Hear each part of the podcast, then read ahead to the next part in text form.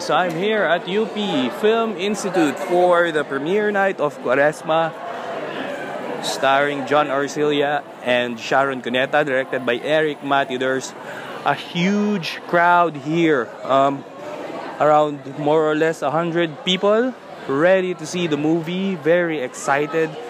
Uh, John Arcilla just arrived at the venue. Lots of fans taking his photos, and um, yeah, there's also lots of lots of lights, lots of insects flying around. There's this excitement in the air. There's this energy that the people are emanating at the moment. So yeah, it's pretty much chill. The doors will open at 7 o'clock. The doors haven't opened yet, so we are still waiting here. And I'll be back for future updates.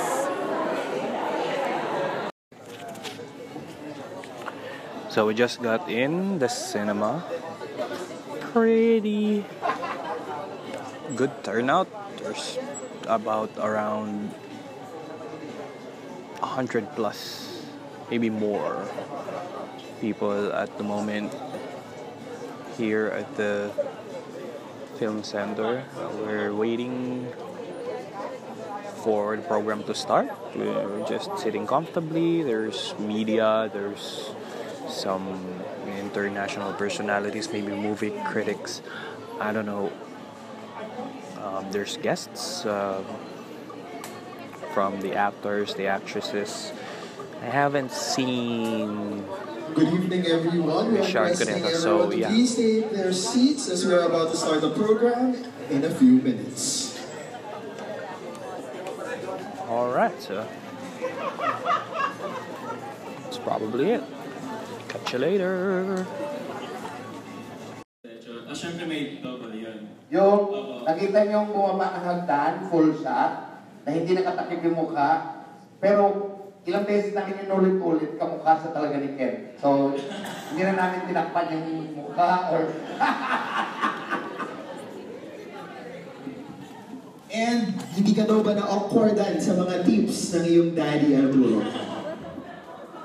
Ah, of course, syempre, ah, kailangan naman natin maging professional, lalo na sa set. Ah, well, Oh, okay si Ken. Ikaw po ba, Johannes? Mas, mas nahirapan ako isulat yung mga tips. Miss Sharon, ikaw po, ano po ang comment mo sa mga tips ni Ako Arturo? ngayong gabi, ngayong gabi ko lang nakita yon. Sabi ko, ang baboy. Sabi ko sa... Tsaka parang tinabahan ako dun sa... Mataas pa! ah. Kahit tanggalin ko to. Mataas pa yan. Tatlo tumeter siya. Tuwa nga ako eh. Sali na rin yung taba. Ngayon, nagpapapayat, babantayan ko yan. Abay, pag bumaba ng konti, magbabayad na ako ng doktor. Siyempre, gusto naman, ba't naman natin pababayaan? Walang pwedeng bumagsak. Actually, ingatan namin ni, uh, ni Eric yung... Uh, iningatan namin ni, ni Eric yung the way I should say the lines. Uh, nag- ginawa ko muna and then nag-agree kami na, oo nga, no? Kasi mas sinabi ko siya ng diretsyo lang, ng hindi nag-advise na parang malaswa, Naku, makapal naman ang buhok ko. Dire-diretso lang kasi hindi yun yung main objective ng particular na scene. Kasi by the time, nagsistart na siyang i, ano, i, um, i-possess. So, in fact, that, th- those are one of the reasons kaya siya na-possess kasi ganun siyang klaseng tao.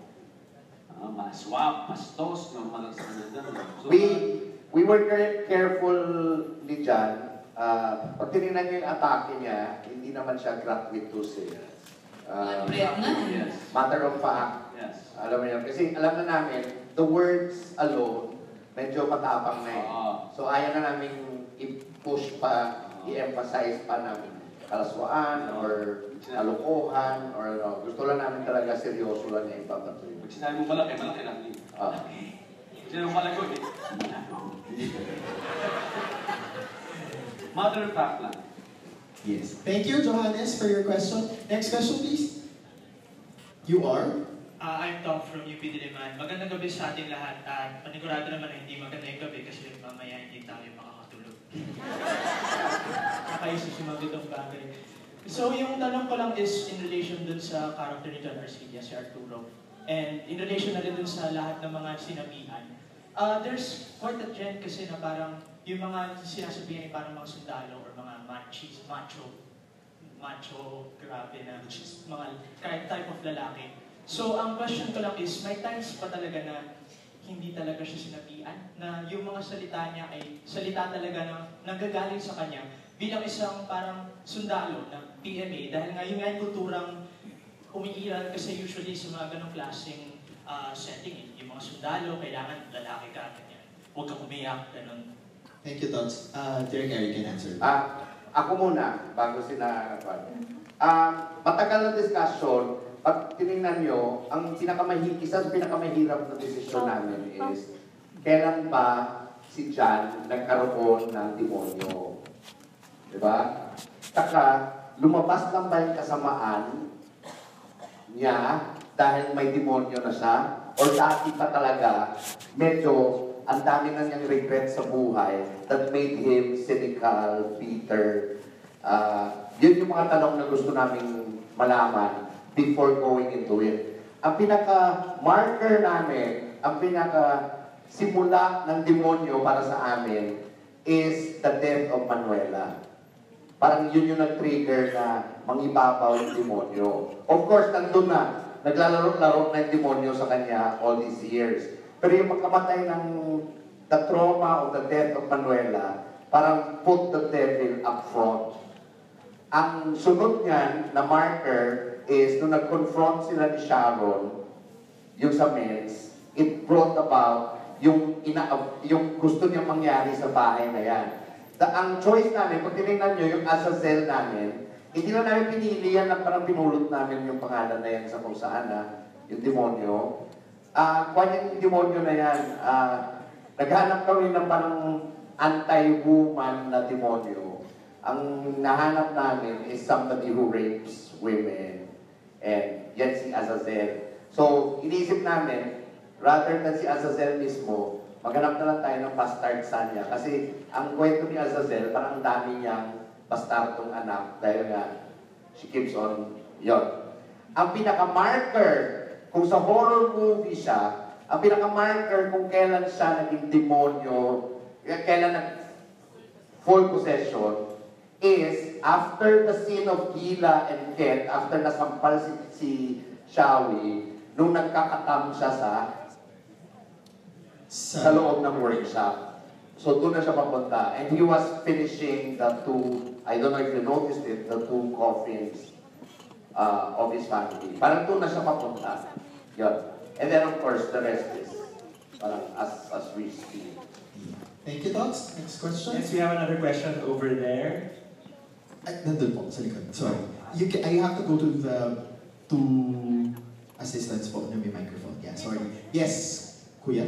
Yeah. Oh, hi, hi. Uh, good evening. Thank you uh, to all po. My name is Hiro. I'd like to say thank you for bringing us the director's cut.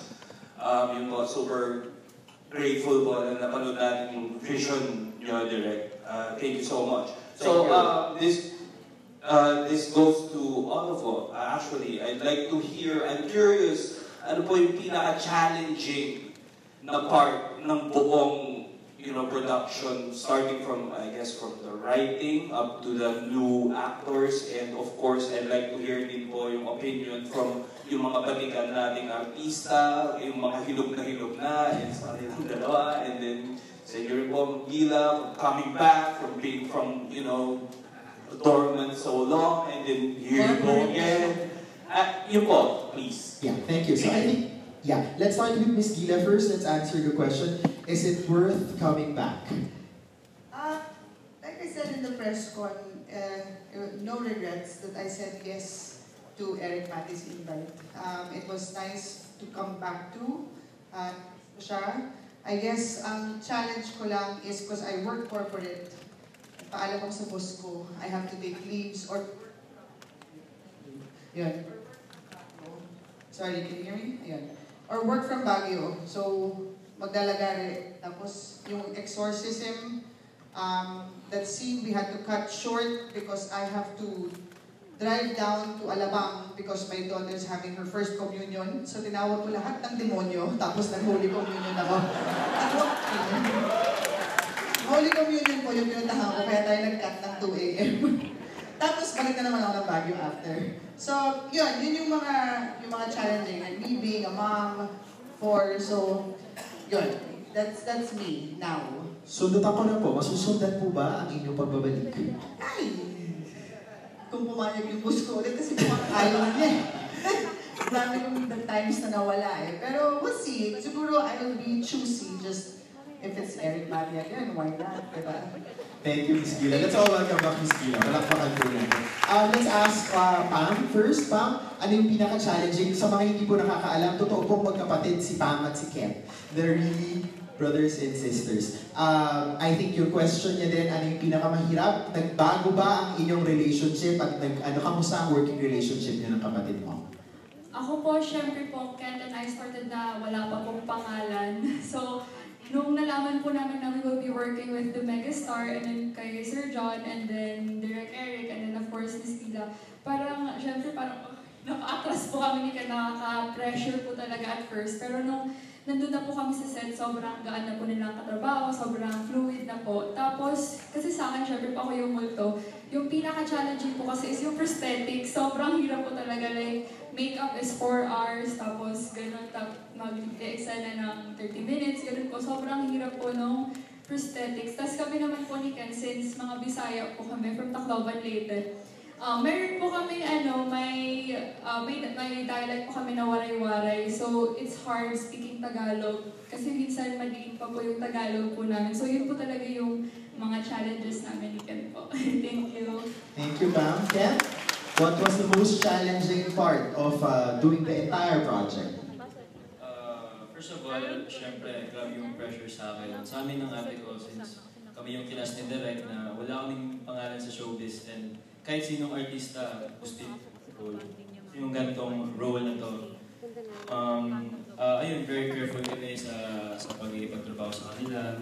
Kasi, of course, Mama Shawi, Megastar, Sir John, Derek Eric, napagaling ng mga artista, napagaling ng director.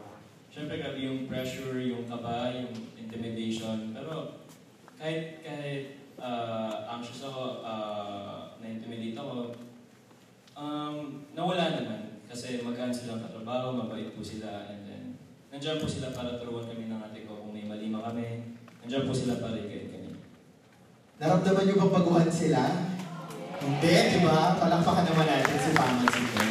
So, John Garcia, what was the hardest part of uh, doing the project? Bukod po sa balik-balikan, Baguio, Manila. Actually, yung tinanggap ko na yan na Lunes at PJ, Martes Baguio, Merkules at PJ, Huwebes Baguio, pag ganun ganun, 2 o'clock, 2 o'clock, balik. Ah, tulog. Eh, si Sharon Cuneta nga nag-stay na sa Baguio eh, so kailangan ko naman bumalik-balik talaga. Hindi naman, actually hindi nakakapagod. Mas nakakapagod pa yung travel ko. Yes, magmula sa Taytay papunta sa Sukat, pauwi dahil sa traffic. Pareho lang ng travel ko from my location to Baguio na tuloy-tuloy yung biyahe. Yes.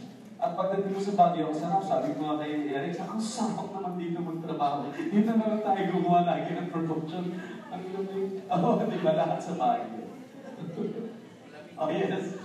So, hindi na naging challenge sa akin yung nalupasan ko yun. Actually, ang yung pong uh, uh, possession scene, ginawa namin ng 4 days and 1 month. And another day. And then kasi, ginawa po namin yun ng uh, isang araw, ano? Dalawang araw. Tapos, kailangan ni, ni Vega na mag-concert. Isipin niyo yung kadugtong eh, Edwards, after a month. After a month, oh, 4 days, bago namin tinapos yung, yung, ano na yan, yung eksena na yun. Ah, ang, ang kailangan mong halukatin lahat ng demons na nilagay mo noong isang nakaraang isang buwan, ibabalik mo ulit pagkatapos ko. May, may challenge yun. Pero ang pinaka-challenging actually is, was, um, kilala ko kasi yung faith ko eh. And I have to internalize na mas naniniwala ako sa Diyos kaysa sa sinasabi ko naman, eh, putang inang Yeso Kristo, putang uh, Maria. Eh, hindi ko yun sinasabi sa totoong buhay. Kasi naniniwala ako doon as was my Savior. Oo, uh, and yes, nagdasal kami. And besides, Sharon Cuneta kasi pagdating pa lang niya sa first day, nagbigay lahat sa amin ng holy water. At holy water na maliliit. holy pendant. So, anyway, malinaw sa akin yung faith ko. Pero alam mo, there was an instance, doon mismo sa pangyayari na yan, nalilito na ako. Hindi, nung mismo isa na nalilito na ako, sabi ko, sandali, yan, kinikilabutan na ako, sabi ko, sandali, kanina na ba ako naniniwala? And I have to pray to God. so, and I have to ask God, sabi ko, let me do this particular sin. Make me a demon. Make me a, a, a guy possessed by a demon through your name, not through the devil's name. So, ibig sabihin, ang linaw-linaw sa akin na ang hinihingan ko ng kademonyohan na kailangan kong i-express sa eksenang ito ay sa Diyos. Kaysa kademonyohan na walang pinanggalingan, eh baka nga pagkatapos ng eksena, eh hindi na namin natapos talagang. so, so, yun mga malinaw sa akin. Uh, very challenging kasi that particular moment, gusto ko nang humingi ng tulong sa kanila. Can we pray? Please, can we pray? Um, parang natatakot na ako. Parang nasa akin yung demonyo. Please, let's pray. Pag ginawa ko yun, oh, pag sinabi ko yun, hindi ko, hindi mag-work sa akin yung ng wino-work ko. Kasi may prayer na eh. Di ano nga ako, eh, wala na yung energy ng, ng demon na hinihingi ko. Pero, alam ko na yung hinihingi kong evil na yan, for that particular moment, is coming from Him. Because yes, uh, hindi kay Satan. Kasi yun yung gusto kong i-express. Kasi ang ending naman ng, ng oh, ang, ang lagi namang ending ng, ng buhay natin eh, mas nananalo ang, ang kabutihan. So, uh, malinaw sa akin na lesson yung ating yung aking gustong i-express sa audience, kaya ko hinihingi yung kademonyohan for this particular moment. Yung very challenging sa akin. Thank you, Sir John. Miss Sharon, nahirapan po ba kayong akapin ng karakter ni Rebecca? Rebecca. Rebecca. Ah, no. Kasi ang dami pang naputo na eksena kasi ang haba na ng movie. Pero kita naman yung development pa rin. So, parang uh, from beginning to end, akala ko pag horror mas physical. Tapos ang prayer ko nga, pati before the scene na sinampal ako ni John, sinabi na niya, ano ko, kailangan ko sabihin, murahin ko si Lord. So, nag-pray pa kami dalawa. Yung very, ano kami.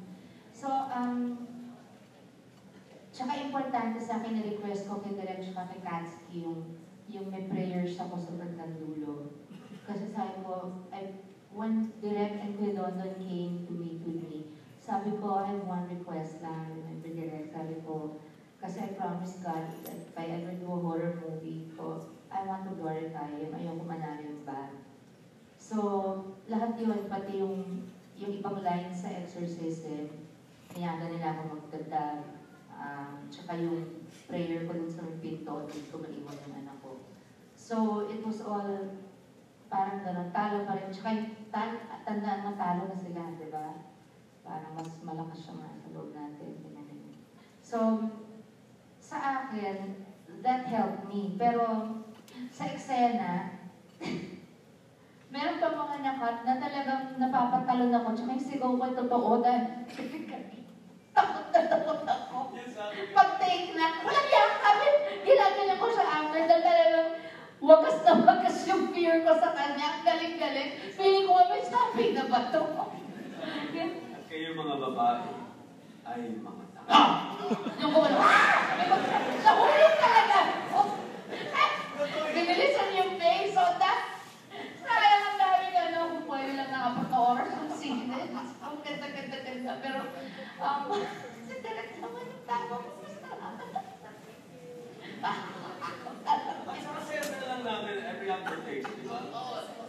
After yung ganyan, yung magtatakutan, bigla magtatawanan kami, parang relief, relief, reliever natin yung laughter. Kasi sobrang bigat nung mga ganon. Pati yung nagda-dialogue ka, sigila, nakapat, akong ganyan doon sa, sa wall. So, yung ganon, tapos hanggang sa, ko talaga yung confrontation namin. Tumahaba pa yun eh. Yung sa dulo. Sayang naman direct. Ito-direct ko start mo ulit. Mga 3 hours. Pero, oh, DVD. Yun, paglumas ng DVD. So, um, mahirap para sa mas emotional kasi mas kulong. So, drama kasi beginning to end, parang may license kang labas lahat. Dito sa umpisa, hindi ko ma-vent yung emotions ko. Hindi ako makaiyak ng kahit gusto ko na siyang sakalin, di ba? Na-edit out din yung sana mamatay ka na. Ang dami na rin. So, ano, um, mas na-drain ako dito sa kahit anong pelikula ko. Kesa sa kahit anong pelikula ko. Ayan, oo. Tapos tinuloy ko na yung Jetta para pakinabangan ko na yung pagpayag. Yun, kasi it was so emotionally draining talaga for me. Especially if you had been able to see the other scenes, which the next says will come out in DVD. Thank you, Ms. Sharon. With regards to creatives, may struggle po ba tayo with the development of the story? Um, no, my biggest challenge as the writer is writing all of those things. um, yung exorcism scene, three three scenes, one one is deleted, yung sinasabi ni Sharon na sana ka na, it's a long monologue. Um, but uh, for purpose of storytelling kasi, lalagyan na lang siya ni direct siguro sa TV. But there are three scenes that long confrontation dun sa may labahan after ma-discover yung regla. Tapos yung exorcism, the exorcism scene, that entire entire setup, um, only, I was, only happened, parang, almost to the hour before it was shot. I was continuously revising it because Eric was also looking for this, this, this, parang umakyat, umakyat ako with my, my, my, um, my creative manager to help me. Umakyat kami ng Baguio para ayusin, i-revise, ulitin yung buong exorcism scene because because it, it, sometimes these things you realize it on the set, especially pag, syempre si Eric Mati pa yan, niyang nanganganak nung nanganganak every day. So by the time we got around to shooting and figuring out what we wanted from that exorcism scene, it was more than just the two pages in the original draft. So that whole setup, the arrival of Salve, all the way to the death of Arturo, that's more than siguro 10 pages of dialogue and description and reimagining. And hirap na hirap akong isulat actually yung monologue niya nung nasasabihan siya. Kasi um, I'm a cheerful girl. Wala masyadong darkness. Kaya ako nag-think na. Joke lang. Um, so, so yun. So, parang, parang, such a dark, dark, dark, sobrang dark ng film na. This is the darkest film I've ever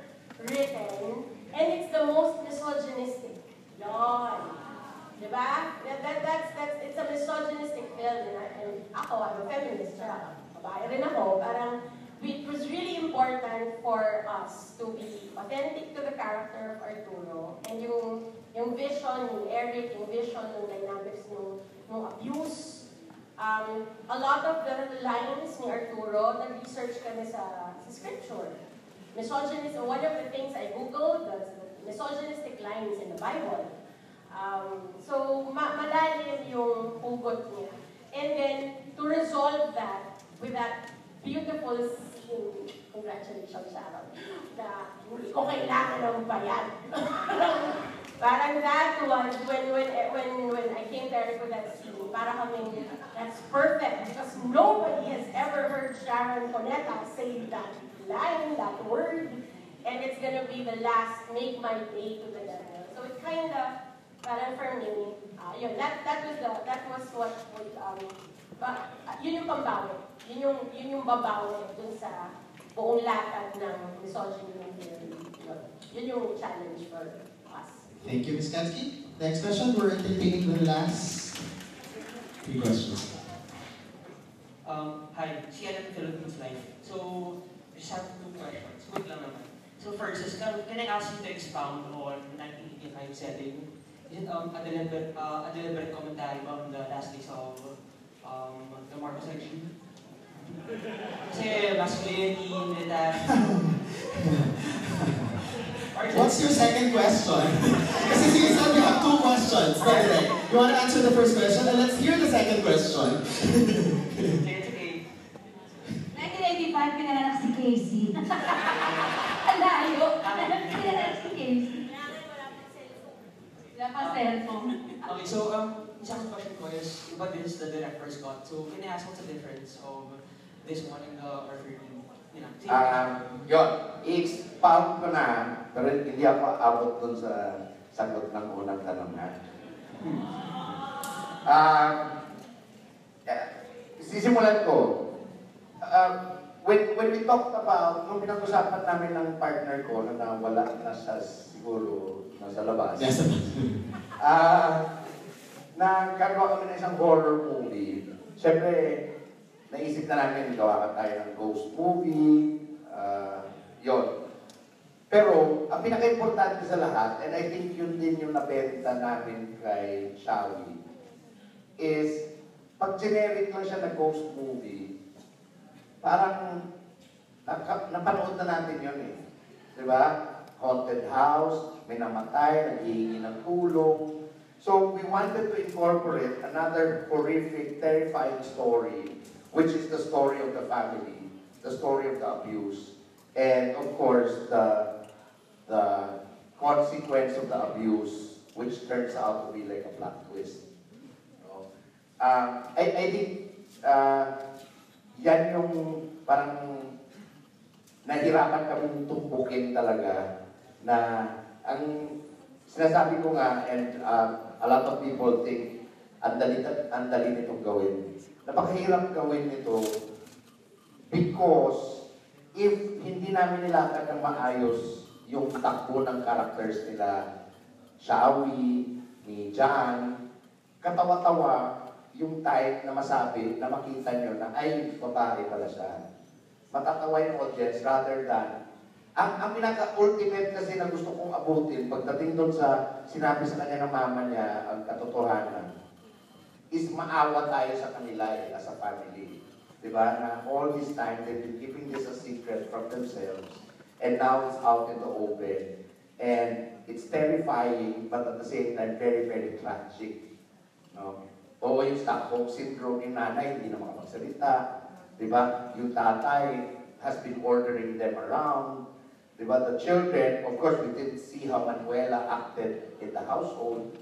But I think, pantay lang din na makita natin, nakita natin si Kent kung paano siya sa pamilya niya. Parang gano'n na rin siguro yung pinagdaanan ni Manuela. Siguro mas rebelde lang si Manuela. Diba? There's one particular scene na hinayang na hinayang ako. I'll just tell this story. Um, I had one viewing, hindi naka, na, nakapanood si Katsuki kasi she was tending to a friend in the hospital. So wala akong makausap na kasama sa team ko. So nag-invite ako ng probably eight people to watch it. Half of the, uh, hindi half, one-fourth are women, one-fourth are men, one-fourth are, are, are gay friends, and alam mo yun, mix-mix ng gender. Hoping to get an honest reaction from all of them. And then, napagkwentuhan namin after, okay na sila, happy sila sa pelikula, ito na yun, ito na yung napanood nila. And then, nakwento ko, sabi ko, alam mo may isang eksena, sabi ko, ang original na cut nito 2 hours and a half ng pelikula. Siyempre, at a certain point, lumalaylay na yung pelikula. I mean, gusto mo na malaman, ano na ba yung problema nila, di ba? So we need to bilisan yung kwento. There's one particular scene na si Shawi, early pa siya ha, early pa sa part ng movie. Naalala niyo nung minura siya ng, ng asawa niya, na nahulog yung box. Yun. Tapos kinupitan niya yung anak niya, sabi niya, ah, pagod lang yung tatay mo. That night, may eksena siya sa loob ng kwarto na wini-wish niya mamatay na si John. Nilalabas niya yung galit niya kay John. Pero tulog si John. Binubulungan niya na sana mahulog sa pangin. Sana mapali yung lahat ng buto mo. Ah, at ang last mong makita mukha ay ang mukha ko. Ah, at alam mo yun, hindi kita tutulungan. Kasi kailangan, kay, kasi may, kailangan maisip mo, hindi ako mahina, hindi ako tanga. Ganon. Ganda. Ganda rin yung eksena. Um, in the flow, so sabi nila, uy, ganda ng eksena. Sabi ko, oo nga, ang ganda na ng eksena, pero ang paglaban ni Shawi sa dulo, nawo-water down niya kasi nakita mo na mas maaga pa na ready siya makipaglaban eh.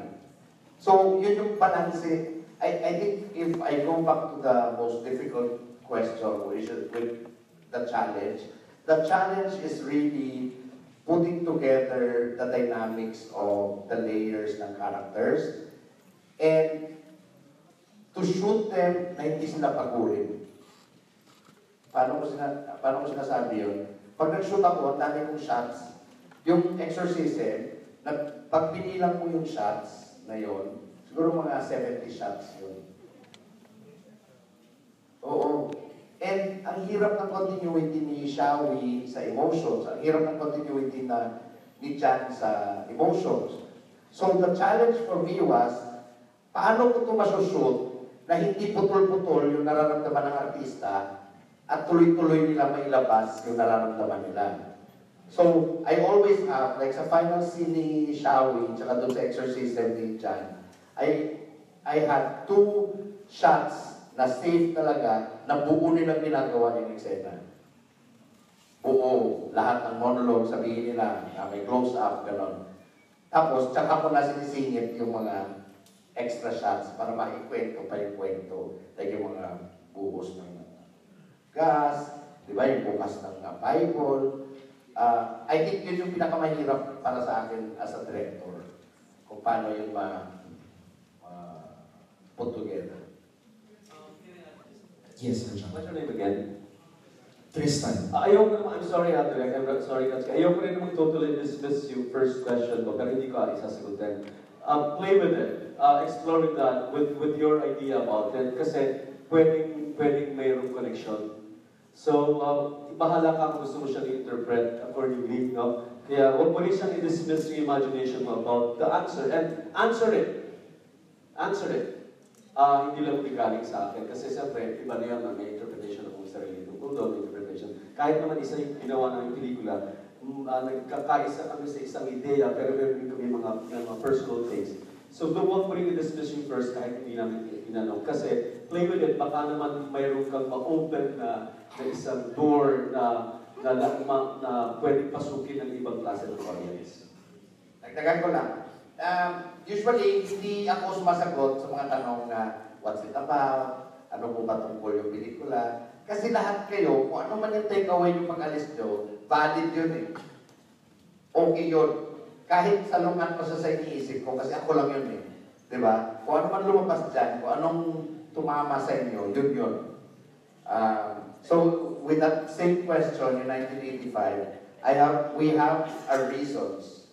Uh, we can talk about it later. But whatever it is that you think the reason is for 1985, one, as a personal reason, I'll tell you, the personal reason is I'm around the same age of Ken during 1985. So, so parang si Ken is, hindi naman ako abused, di ba? pero, pero, pero si Ken is like, like uh, of the same age as me when kung tumanda man siya ngayon. Parang ganun. Ako, meron akong personal reason ko bakit siya 1985 for me. Ang ganda nung, kasi yung classic tone na sinasabi ni Eric kanina, um, it reminds me of movies in the early 80s, to the, di ba? Yung ganong tono, na very gothic, very classical, almost lyrical yung language. Yon, yun ang, ako, yun. Kaya ang ganda niyang iset sa 85, parang hindi bagay ang, hindi bagay ang era now for the tone that we were going for. Yes. Next question. Hi, um, first of all, I just want to congratulate everyone on the job well done. It's a brilliant movie, and I'm not easily impressed by horror films.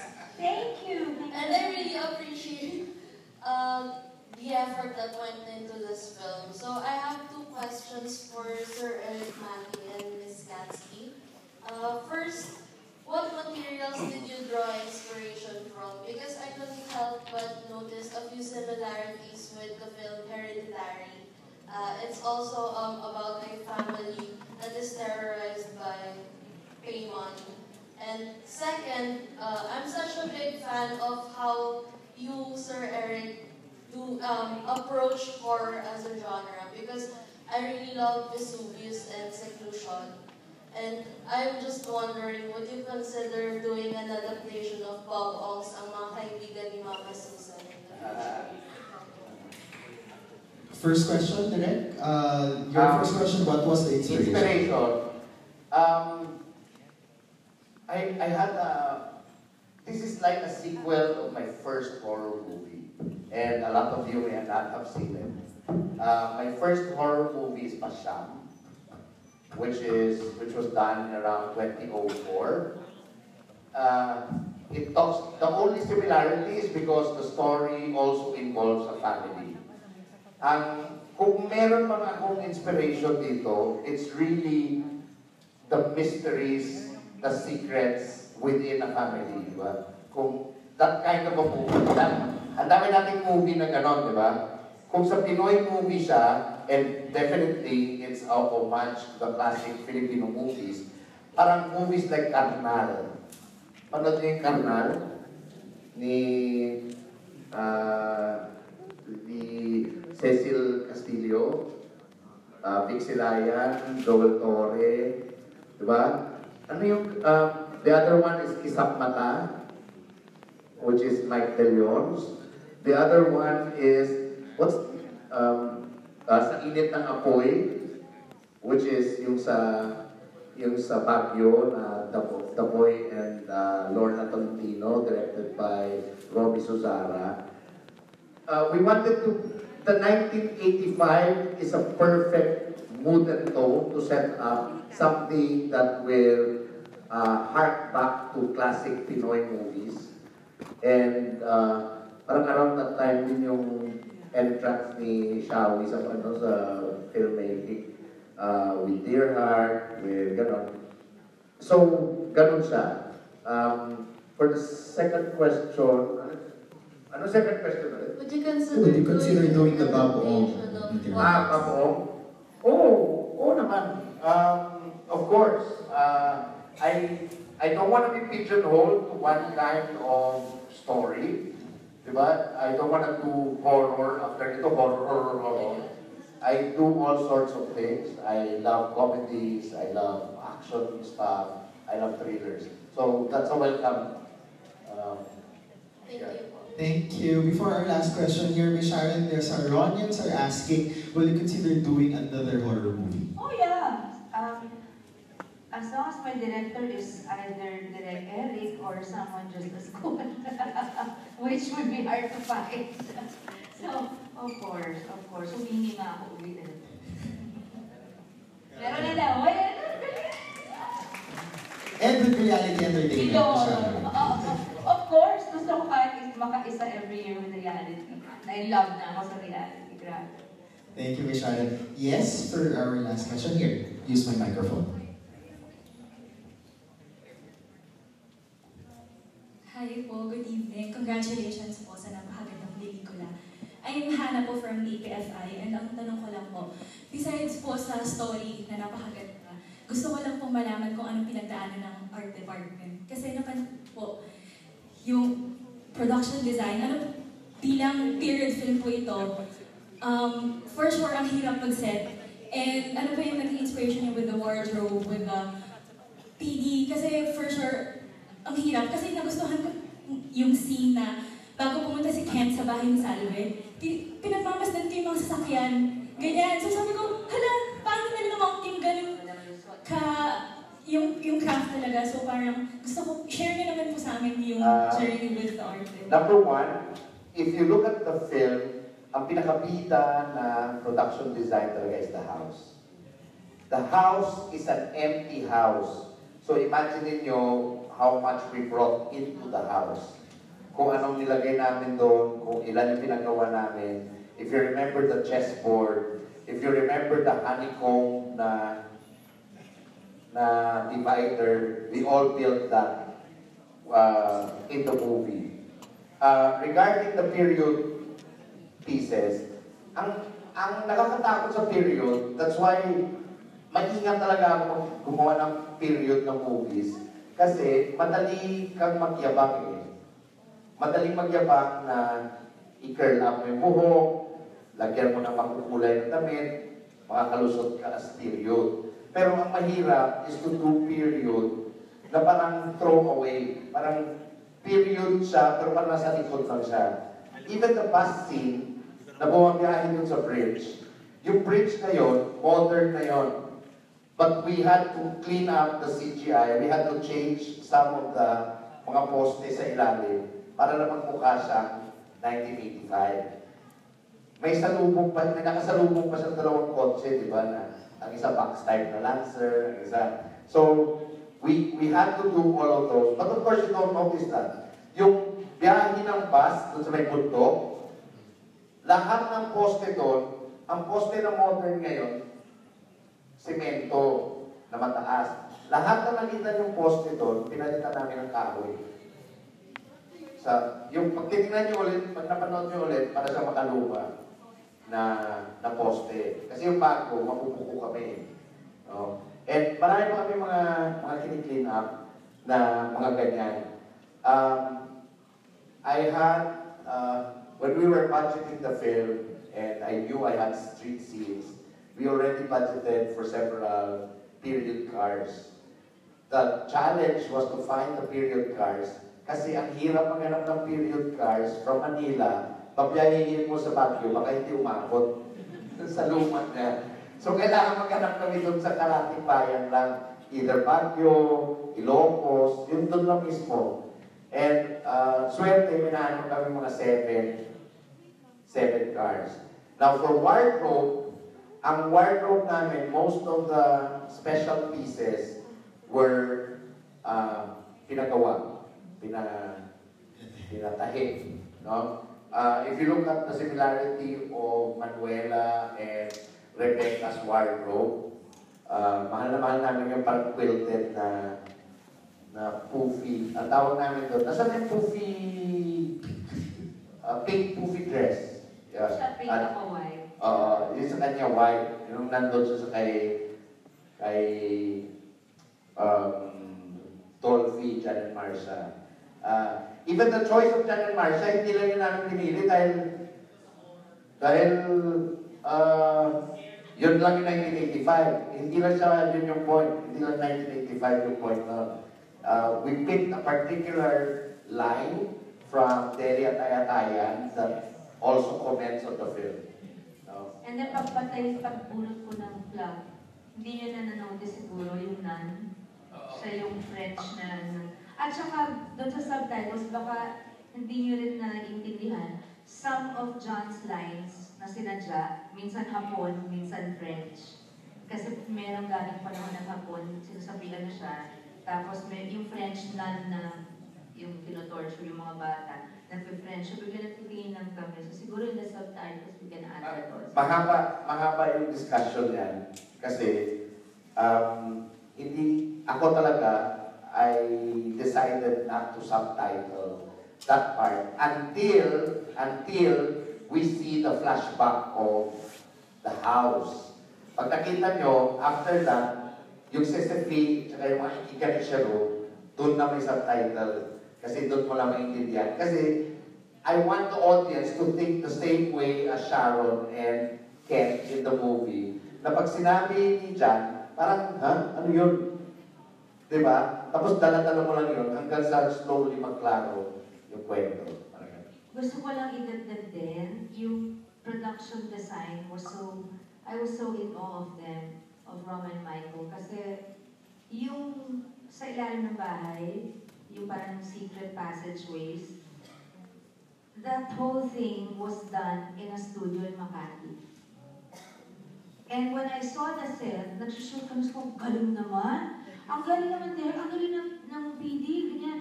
Parang, kasi talagang paikot-ikot siya, kasi pinagkasya dun sa studio. So they were really, yung meron mga hagdan, yan, baba. Ang galing-galing, pero mo masasabi na set lang yun. Parang, yeah, tapos ibang, sa ibang bahay na, yung clinic ko, ibang bahay na yun eh. Oo. Daming, Yan, maganda rin yun, Shawi. Yung, yung bahay na totoo nila, except for the passageways, were divided into two houses. another house that we saw. Uh, ganon. Tapos tinahilan namin ng mga hagdanan na shots ni Shari. Thank you. Now you have more reasons to watch this again on May 15. yes. At meron din kayong bala para tanongin. Allow me to just allow that question one last. Sorry. Yes. Yeah, and, and another one. Yeah. Hi, Ate. Jack. Jack. Prof yan. He's from here. Sir Jack. So, ayun. Ah, ate, tanong ko lang is, uh, since this is your first horror movie, so, and being a horror fan, how is it working, uh, your first horror film?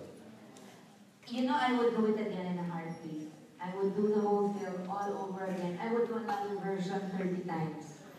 Um, because I really, I, the experience made me grow, I think, Kasi as madam, yung, well, may mga ginawa akong hindi ko pa nagagawa. Eh, Yung may dialogues na gano'n, may mga, yung saktan mo ko ulit ako, papatay na. Yung mga, yung facial expressions na never ko nagagamit sa ibang movies ko. Kasi pagandahan ko yung pagkagawa. Ginagandahan lagi sa dito. So, nagka-chance ako ilabas yung gano'n naman. Tapos, no, really, you know, if you could see the whole, the whole product na unedited, you will see how much effort we all put into it. But I think it's evident naman kahit dun sa, kahit na wala yung ibang eksena, I think kita naman also. Um, but my God, I would do it again because I'm grateful for this project. It gave me a horror movie that I, kasi I'm a horror fan also. I've been a horror fan since I was a child. And every time may mag-pitch sa akin, ang ending niyan si ganito, ganyan yun. Ba't alam nyo, eh, parang nakita ko na, ito, kanikwento ni Direk, I also saw Hereditary. But it didn't hit me. At, I didn't cross my mind. I'm sorry. It, parang so, in the film, yeah, no, also during the filming or the pitch, it, yeah, respectfully. Um, but it's nice I found some similarities. I think that's another, parang in school, di ba, they, they encourage you to, to find a different meaning. So, it's, to me, it was all new because of the layers. Tapos yun yung question ko nga, yung how, how far gone was, makikita mo sa trauma ng buong pamilya mula sa nanay, kung gaano yung effect ng takot dito sa asawa niya na nalipat sa mga anak niya. Parang Stockholm Syndrome na, di ba, they kidnapped Patty Hearst. After a while, sa tagal niya sa kanila, mamaya kasama na siyang nagnanakaw with them sa bangko, ganyan. Parang may ano na, may nabola na niya yung, parang ganun. So, um, especially yung character ni Ken, yung, yung the mere fact na physically, bata pa, tinuruan. Para sa kanya, siguro naging second nature na lang yun, na sobra yung pag-brainwash sa sarili para ma-please yung tatay. Kita mo na butit yung bata, para kasi pinububog sila. So, ang daming mga mahirap, pero actually pag inisip mo, based on all the characters and the experiences of the family with the father, masasagot mo naman. So ako, I do it again in a heartbeat. And I would love to work with Direk Eric again. He's such a genius, and especially in action and horror. Those genres, I really belong to him. I would love to. Thank you. Thank you, Miss Sharon. Thank you, Thank Sir you, Jack. Prof. Yes, last question. Hello everyone and uh, my name is Vince Gabber from hashtag Mystery Vlogs, one of the bloggers and a social media influencer. And before I give a question to Ms. Sharon I would like to congrat congratulations everyone and kudos for this epically terrifying horror film. Thank you. That's really a compliment. Thank you. Terrifying. I love that adjective. Thank you. That question goes to the one and only megastar Ms. Sharon Cuneta. Nung, nung unang in-offer ko sa inyo yung horror movie na po ito, how was the feeling in the first place and how did you prepare for this? I was so excited that the meeting was over in mahaba ng 15 minutes. Kasi when I knew it was Direk Eric, parang sold na ako dun pa lang eh. But when he came and told me the story, was that. So parang I, I I want this, I've never done this, I've never seen, you know, a movie na ganito. Because, I, you know, from the movies na gusto ko, nabasa ko pa yung mga libro. From The Exorcist to The Omen to The Changeling of George C. Scott and all that. The Ghost Story, yung uh, mga 70s pa. Hindi pa allowed ang bata sa sinihan. Sana black and white pa lang. Sa TV lumalabas, pati mga Dracula ni Charlie Davao, pinapatulan ko. Impressed na impressed ako doon. So parang when this movie came, ang tagal ko nang humingi ng horror project sa lahat ng production companies na nakatrabaho ko. And then Direk Chico Ronyo and I have, have discussed two beautiful horror projects. One with Viva, one with Star. Hindi ko lang ba't hindi natutuloy. So, for some reason, siguro this was meant to be my first. Ah, maganda thankful. to- just to interject. Ah, maganda nga kasi when we were about to meet, nagpasabi na kaagad si Shawi na, Uy, but if tuloy kami ng kay Direk Chito, uunahin ko muna yon bago yung movie nyo. So she had to talk to Chito again and find out if pwede bang gawin ko na, gawin na niya muna to. Yeah. Actually, ano, parang, kasi parang, dapat yung first kanya, hindi naman, wala sa hands namin. So, it also wasn't our fault. But I, this was meant to be, I think. Thank you and congratulations for pulling off this horror movie Thank very you well. so much. We really all should congratulate John and Pam and Dila and Ken. Oh my God. And congrats to the rest of the as well from the from Derek Eric and My cinematographer. and kay Ka- Miss Kathy Miss na direct po ng uh, Pasahan ko din na post two years ago. And, and to the first timers, the Gonzales siblings. Their parents have been away for how long? you? For Almost three three years. years. They're they're here already. They arrived to watch them on the premiere night. Cayman Islands. So, I'm so excited to watch them. Yeah, thank you very much. And as much as we wanted to entertain all your questions, i-reserve nyo po yan online. Because let's start the discussion online so that people can actually watch and get interested to watch it on May 15. But again, reminder sa lahat po na nag-take ng videos, sa lahat po na nag-take ng videos, yeah, and please edit yung mga spoilers. This is sa atin muna po ang ah, ibang mga topics. You have, yes Hello, ma'am? ako naka-live kanina. Yes, naka-live kanina. Thank you very much. And again, reminder, there will be two versions of the movie. The director's cut and R13 will be out in cinemas. Mix yun. Mix. Mix. So, we'll, we'll have an announcement on which uh, cinemas po ilalabas Ah, ang so kung may bata kayong kasama, kasi especially pag, pag Mother's Day namin to, pag may bata kayong kasama, syempre sa R13 na kayo pumunta. Pero yung R16, para sa mga edad natin. Yes. Pwede na mga matinding tayo. Okay, I'll, I'll be asking for your final words. Let's start with Pam. Pam. Natakot ba kayo? um, sana supportahan niyo po yung Quaresma this May 15 na po. Um, starring of course, Mama Shawi, Megastar Sharon Cuneta, Star Hero John Arcilia with me, my brother, and I, and of course, Miss Kila Alvarez. Robin Moya po. This is directed by Eric Mati po and written by Miss Cassie Flores. Sana supportahan niyo po yung Quaresma. Support Filipino movies. So, thank you po. Thank you, Pam. Miss Gila Alvarez. Um, thank you. I hope you like the movie. I am as surprised as you. Kasi first time din ko pong napanood.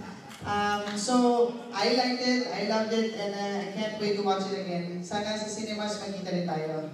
Thank you. Thank you, Miss Gila Alvarez. Ken Gonzalez. Uh, thank you po sa pagpunta and sana po nagustuhan niyo yung movie and sana po spread mo kung gaano po ganda yung movie ni Direk and then maraming salamat po. Thank you, Ken. Miss Katsky Flores. Um, if you like the movie, please like us on Facebook, Reality Entertainment, and then uh, paki-hashtag Quaresma showing on May 15. Please uh, do support our film and watch Filipino films. Thank you. Eric Mati. Maraming maraming salamat po sa pagpunta at sa panood. I hope you spread the word on our film. You can share the trailers, share the teasers. We're gonna have our premiere on Monday. Monday. I prepared a speech for my cast. So ah, doon ko na lang sasabihin yung uh, may speech ako. Eh, napilitan ako eh. Pinilit ako mag-speech, so nag-isip tuloy ako parang sasabihin ko. Um, so maraming salamat sa pagpunta.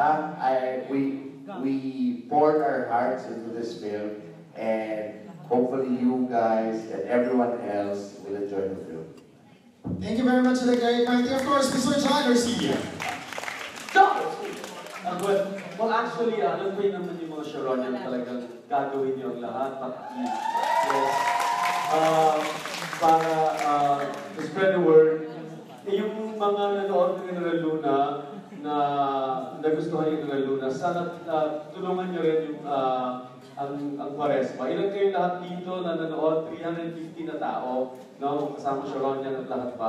Pero, i- the, uh, in times 100 niyo pa yung, yung sa mga kaibigan niyo yung pag-spread ng, ng, ng, uh, ng uh, tungkol dito sa pelikula na ito. Ikalat na din, bago niyo panoorin yung John Wick, ito muna. Kasi alam niyo, wala, no, no, no, no. Mag, magseryosohan na tayo. Alam kung bakit? Sabihin sa kaibigan, no, support our, our Filipino movies. But that is the my I know, pero papanoorin natin yan after. Husband yan.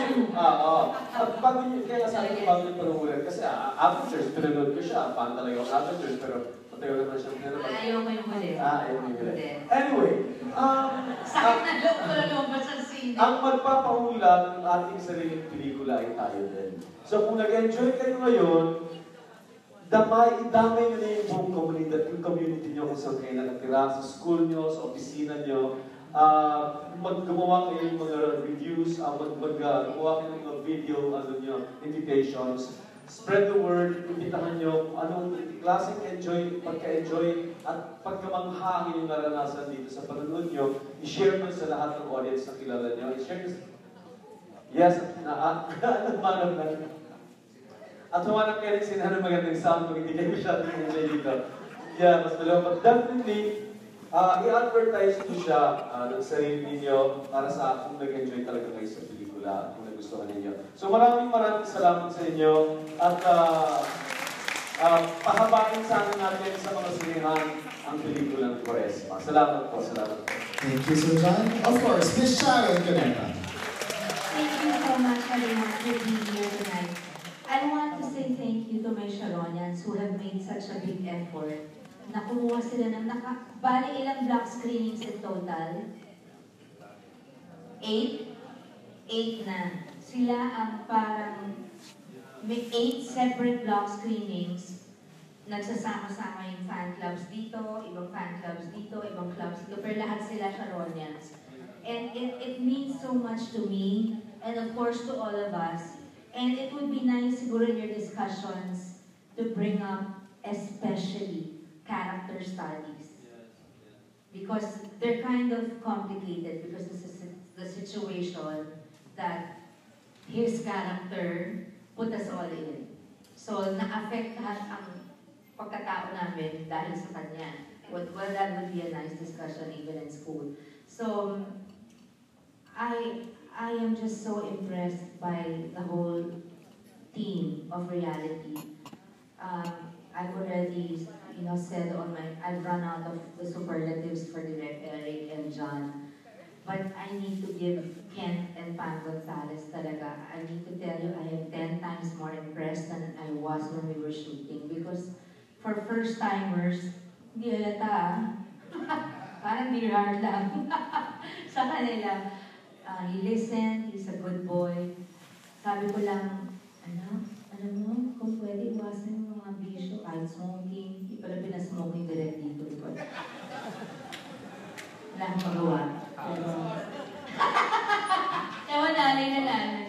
No, but uh, John was, beca- became my teacher as well as direct.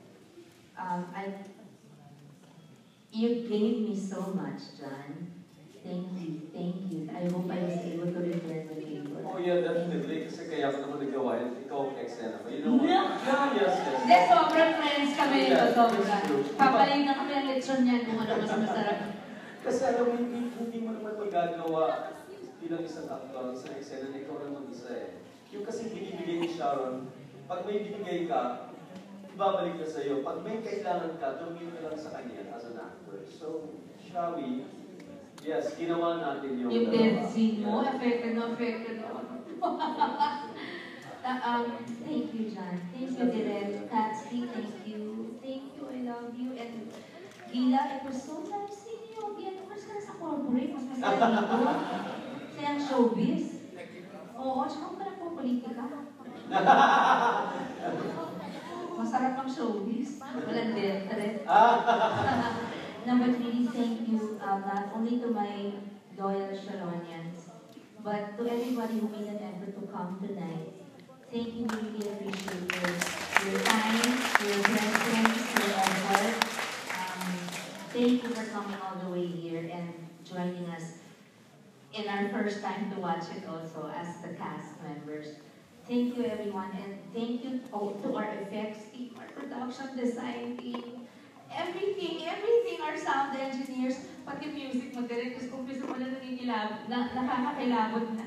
That's from UP by the way, right? That's from Music Conservatory, uh, yeah, of, of um, Iloilo University of the Philippines. Sabi mo ako, Sharon C. Pangilinan, UPOU, student number, I forgot. Pero, yeah, so thank you, UP. I Um, supposed to continue my college here in Diliman eh, but Yung music dito is care of the UP College of Music. Um, a lot of the pieces there are from national artists. Um, Ramon Santos is the one who made the uh, longest music in the movie. Yung may parang nilangaw na.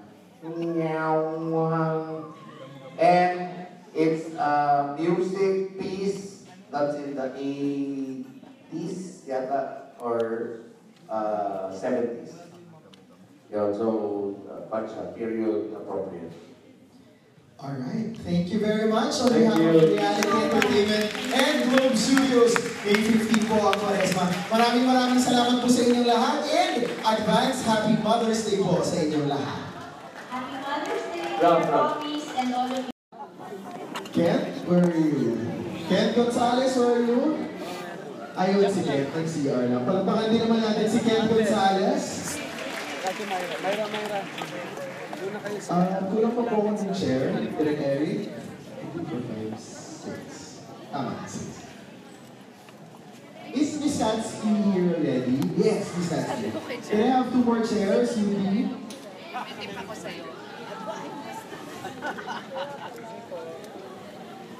And the two microphones.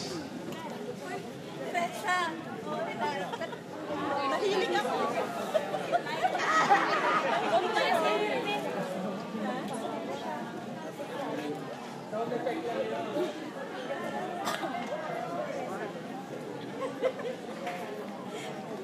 Ano? Kaya? Kaya mo na direct Hindi maganda yung sound. Pasensya na ha. Pangit.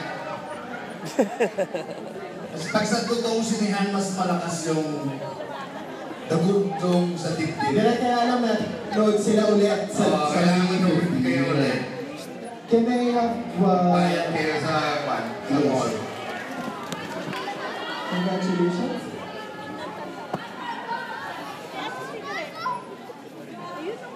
Pwede ba unahin niyo na muna sila tanungin? Yes. Bago ka lang ako. Oo. To toilet break.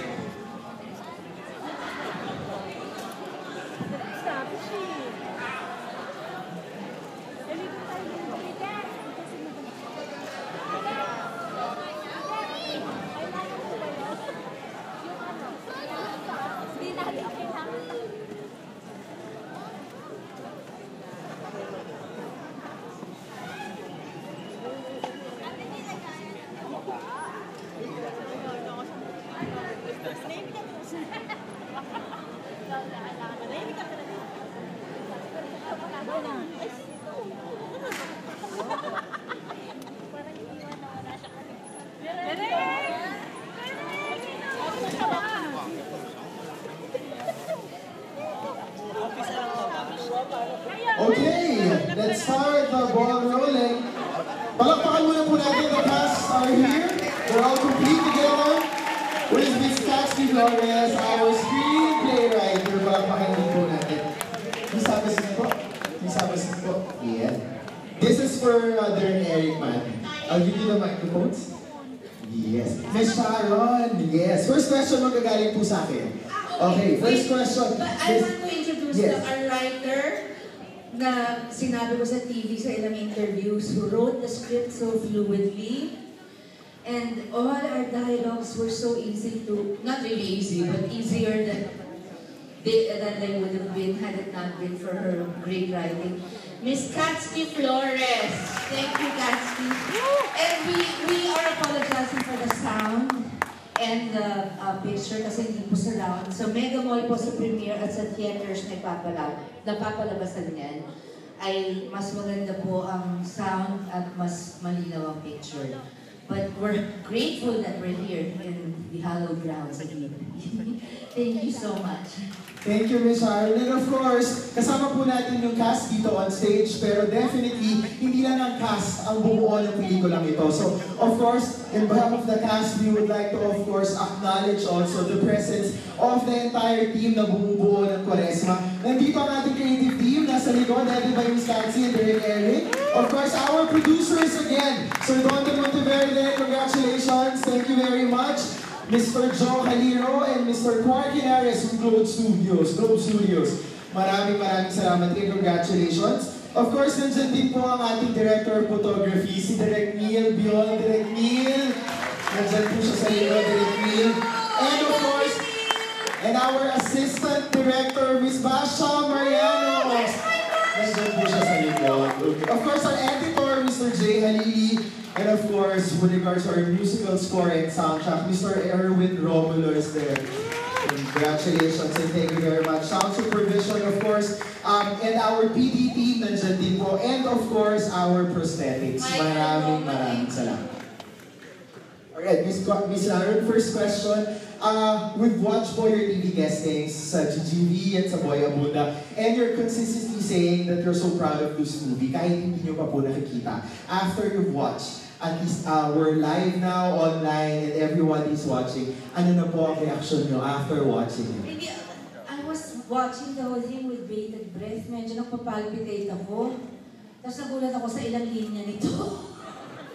Ang sabi niya, may tip ako sa'yo. Ay ko, ay, maboy. Pero, palakpakan po natin si John Arcilla dahil natatakot na ako tumagin. Baka mamaya may sabi. Tsaka palakpakan po natin si Gila Alvarez kasi maging sino ka man, 10 years old lang siya nung kasama ko. At syempre, mga kapatid na sina Pam Gonzalez at Kent Gonzalez! First movie ba? Ano hindi, no? And of course, our beloved director, Eric Mati. Direk, galing ka na, pumayat ka lang, ayabang mo, lakad ka ng lakad. Lahat tayo nangayayat dito. Ang haba pa kung sana niyan, kaya sobrang ang haba, baka mabore kayo, pinutol na. yung ibang eksena. Mara, Pakasampalin mo ako. Yung sampal kanina, Oo, defensive. sound effect mo yun. Naiinis ako, sabi ko, sampalin mo ako.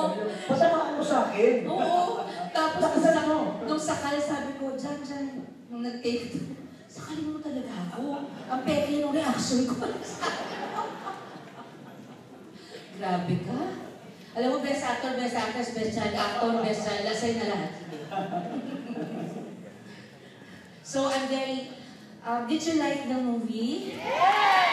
It's, uh, it's uh, really scary from beginning to end. And, you know, it's all of us. It's, it's really uh, the team effort, the story that's uh, so layered na Basta feeling yung story Hindi. um, So bakit bakit tayo bakit tayo sobrang proud ngayon sa movie na ito? Yes, of course, dahil kasama kita. Ito naman. Yes, dahil director natin si Eric Mati. And of course, um, yung pelikula ay hindi lang para dun sa mga natata mahilig sa, ano, sa horror. Kasi nakita niyo naman may kwento. Maganda ba yung kwento? Okay. So, gano'n, di ba? Maganda yung pagkakadirect, maganda yung cinematography, maganda yung uh, kwento, maganda yung pagkakasulat. So, proud ako dito sa pelikula. Tato pa to sa Conjuring anytime. Yeah. Of course, gusto ko batiin yung mga nandito na Los Lunaticos Bravos. Hello, sila? how are you? Ganda naman ang pangalan, Los Lunaticos Bravos. Ah, sige. ah. Si General Luna. Ikaw lang sa buong bayan, mga Oo. kapatid. Ako naman, alam mo ba, meron talaga kaming langit at pulero. Nagagawin tayo. Yung mga lola ko, sumali sa katipunan. Alam mo ba? Tatay ko, guerrilla. Ako, guerrilla rin ako. Guerrera. Guerrera. Bagay tayo, Luna. At hindi mo kailangan ang... Bayan. Ay! The line of the year. Yan yung yan ang kapakakat siguradong magiging laman ng social media. Sabi ni Jovin Moy. And speaking of Jovit Moya, of course, Mr. Axman. Jovit! Mr. Jovit Moya is with us here. And palagpakan din po natin, Jovit Moya is there. Kapak mo yan eh. Opo. After uh, nine children. Okay, direct, uh, meron pong question dito galing sa ating audience. Sabi nila, Direk Eric, your past projects, Bybus, Honor Their Fathers, Seclusion, OTJ, all have their awards to speak for themselves. Actually, congratulations kay Direk because Bybus has 10 nominations in Dorian. Yeah. Including Best Sa Director. 5 plus 3 kasali ako. Yeah. And now po, Quaresma is here and we're about to show it to the public in May 15. Ano po ang isang pinaka-ipinagmamalaki niyo sa pelikula nito? Um, pag tinignan nyo po, parang yung movie talaga, umatch namin yan sa classic Filipino movie. Pag tinignan nyo, pati mga fonts, pati yung music, pati yung tono ng pelikula, tapos pati yung paggamit sa artista na lahat sila importante sa kwento. Ah, parang hindi na natin, dati kasi mga 1980s, 1990s, yung tono and yung type ng Pinoy movies, ganun talaga, no, uh, performance-centric. And I think what we can all be proud of uh, sa nakita natin ngayon dito sa pelikula is that the ensemble work of all the actors, yung how they they push the story forward sa kanilang mga characters. And pag nakita nyo, yung performances talaga as in classic Filipino movie no uh, hindi siya hindi siya uh, weird na pa-strange na performance kundi the performances were heartfelt were very emotional. And of course because the story that they're dealing with is really emotional no? Uh, and medyo makapagpagdamdamin pag nakita na natin yung totoong nangyari no? Medyo traumatic pa na so I think for this one uh, it it is a marvel to look at. Siyempre maraming mga gimmick na horror, maraming mga freaky shots. Pero ang may enjoy mo talaga watching the movie are the nuances of the actors.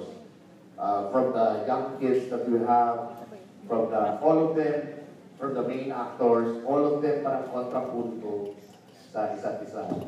And uh, at the heart of it, kung nakita mo pa nga, si Gila, we didn't just cast Gila because of Gila. Pag tinignan nyo, siya yung pinakaibang gulma sa pamilya. Siyempre gusto namin na mag, mag-iba yung mag-iba yung tono ng, ng casting din. So, yun yung pinaka-proud ako. I think bringing together this set of actors to portray the characters that they, they did. Thank you, Direk Eric. Let's entertain the first question from our audience. Yes, Paolo? Yes, what's her name Paolo? Hi, Direk. Uh, by the way, I'm Leo Martial Casar. I'm from Bacolod City, Cabanderan City. So, Oo, lagi ka nagko-comment sa post mo. Yes, ah. Direk. Uh, always uh, Positive naman. Leomar, galing nga. Thank you po, thank you po. Uh, Taga saan? Taga saan?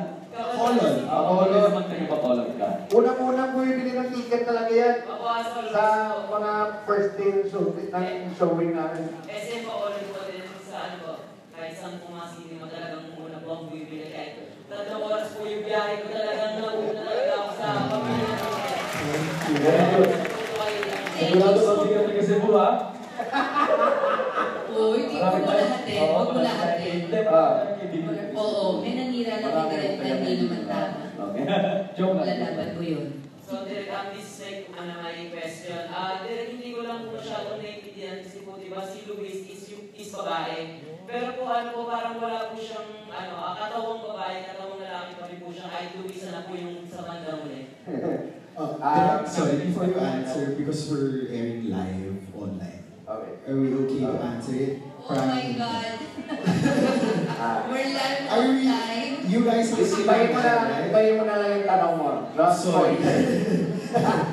Mamaya, kulungan kita pag labas mo. Um, since po, ah, okay na po yun, since po, ah, may isa lang po akong pakiusap. Sa lahat po ng mga film industry dito, ang pakiusap po, tulungan po natin yung pelikulang to at tulungan po natin mailahat sa buong mundo. Sa lahat po ng mga kababayan natin, sa lahat po ng sa film industry, pakiusap po, tulungan po natin mapanood lahat ng Pilipino itong napakagandang pelikula na to. Thank you. Thank you, Lamar. Thank you. Um, Thank you. sa, sa film industry po, sana hindi po tayo magkakalaban lahat. Sana po magkakampi tayo para po mas lalo pang palakasin ang pelikulang Pilipino. Salamat po, um, Eric Manny. Bye. Patuloy pa rin po ako sa support. Maraming salamat po.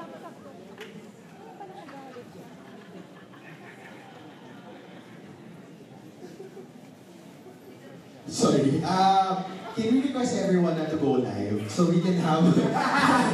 can we request everyone not to go mag-live, live? record na lang. Yes. So that at least we can have a good discussion with regards to the movie. Kasi may mga Yes, questions yes, na yes. yung na kailangan. Can we have the cooperation of everyone? Yes? Yes, okay. Okay. So with that, Direct Eric and Ms. Katsky, I think can answer the question. Um, bakit daw po walang katawang babae si Luis? I, I think, um, it, ito yung tipo, ito yung tipo na na kwento na pag pinanood mo ulit, makikita niyo yung mga iniwan naming breadcrumbs. Uh, but there's one particular segment in the scene between Sharon and the kid, doon sa may kwarto ni Teresa, nalala nyo? May tinanggal kami, kasi mahaba na yung eksena, may tinanggal kaming lines ni Shawi na ang sinabi niya, ah, tinulungan kita na, anong line? Tinuruan kita kung paano itago ah, kung sino ka talaga. Yun yung line na tinanggal namin. So, ka, ang ginawa namin, so diretso na kami kaagad sa gender story na hindi na namin pina-explain pa kung paano nangyari because we were hoping that you guys, after watching the movie, would the conversation after the movie, to me, is more important than answering all the questions. Uh, nakuha niyo? Paglabas nyo, mag-uusap kayo, babae siya, paano siya naging babae? Ewan ko sa'yo, basta babae siya. Nanood ka ba kanina? Oh, nanood ako, kita ko babae siya. Alam mo yun, feeling ko yun yung nagpapasaya pag nanood ka ng movie na parang may kausap ka na hindi kayo nagmamatch. Tanong ko din. Yung tanong ko sa shooting. Pwede ko masulit. Go, go, go! Direct. Pati yan, wala siyang totoo to.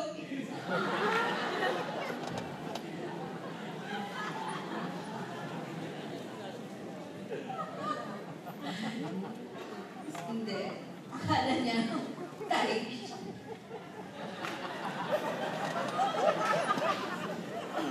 Pero malinaw naman sa inyo yung ano, tumiligo siya ng vlog. Malinaw sa inyo. Benta.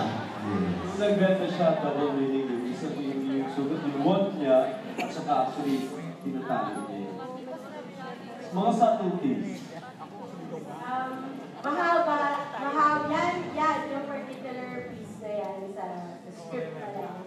Yan siguro ang isa sa pinaka take up na mahabang panahon ng mga discussions and creative meetings namin with um, Eric kasi that's, uh, in a way, parang two-pronged kasi siya eh. Parang I didn't want, or we didn't want the character to be, uh, for example, to be transphobic, right? We didn't want that to have that kind of an effect. We also didn't want it to be not clear to the audience na hindi, na siya ay, siya ay bunga ng trauma.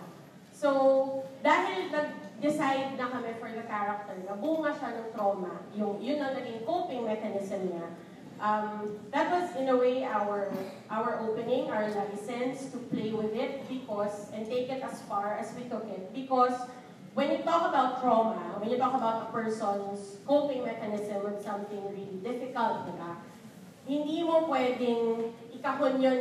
Iba-iba tayo ng experience on how we cope with really difficult things. It just so happened for the character of Luis, yun yung naging coping mechanism niya para pag, para para ma-survive niya yung pinagdaanan niyang napakatindi sa pamilya niya. But tama talaga si Direk kasi at the end of it, we didn't want to answer too many questions. We didn't want to explain her, him too much. Oh, nag-record pa. We didn't want to explain the character too much para kayo na lang yung kayo, para buhay yung discussions nyo after you watch that. Tsaka may i-add lang, Katski, direct, yung line ko, baka natabunan nung kasi nag-flashback, kasabay pinatong yung linya kung um, hi, yung um, nung nag-uusap kami sa kwarto nga ni Teresa, tapos nag-flashback, pumatong yung line na hindi mo alam ang kayang gawin ng utak, something like that sa, oo. Hindi mo kayang, hindi mo, mamamangha ka sa kayang gawin. Yun, sa kayang gawin ng isip. Oo, something like that. Okay. Next question. Yes, nandun po sa likod. Pero, gusto po nilang malaman, para lang clear for all the girls out here, lalaki po si Kent. Kent, yes? Uh, kasi naka-confused na po sila after watching the movie. Real man. Can we hear it from you, Kent? Yes, lalaki. Tumataas ang kamay. Yes. Bawat dalawa. Ayun, tatlo. One, two, three. Sino May ba? isa, may isa ka tatlo. Ah. Ayun, yun, yung nakata ay, tayo. Nakataas ang kamay. Ang isa pa daw.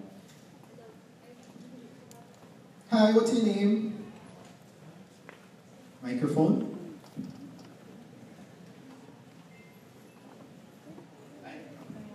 Hello. Hello.